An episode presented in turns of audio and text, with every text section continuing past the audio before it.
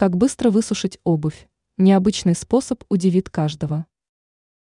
Осень – пора осадков, когда обувь становится влажной, а настроение часто оставляет желать лучшего.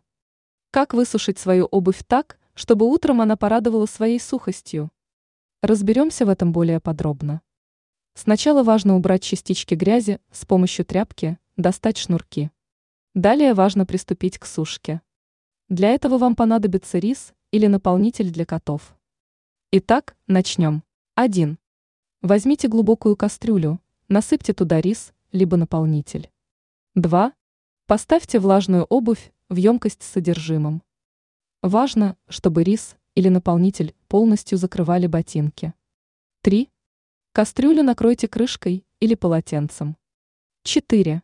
Дайте рису впитать в себя влагу. Утром вам останется лишь насладиться сухостью обуви и воспользоваться ею для дальнейшей прогулки. Теперь вы знаете, как высушить обувь без особых усилий.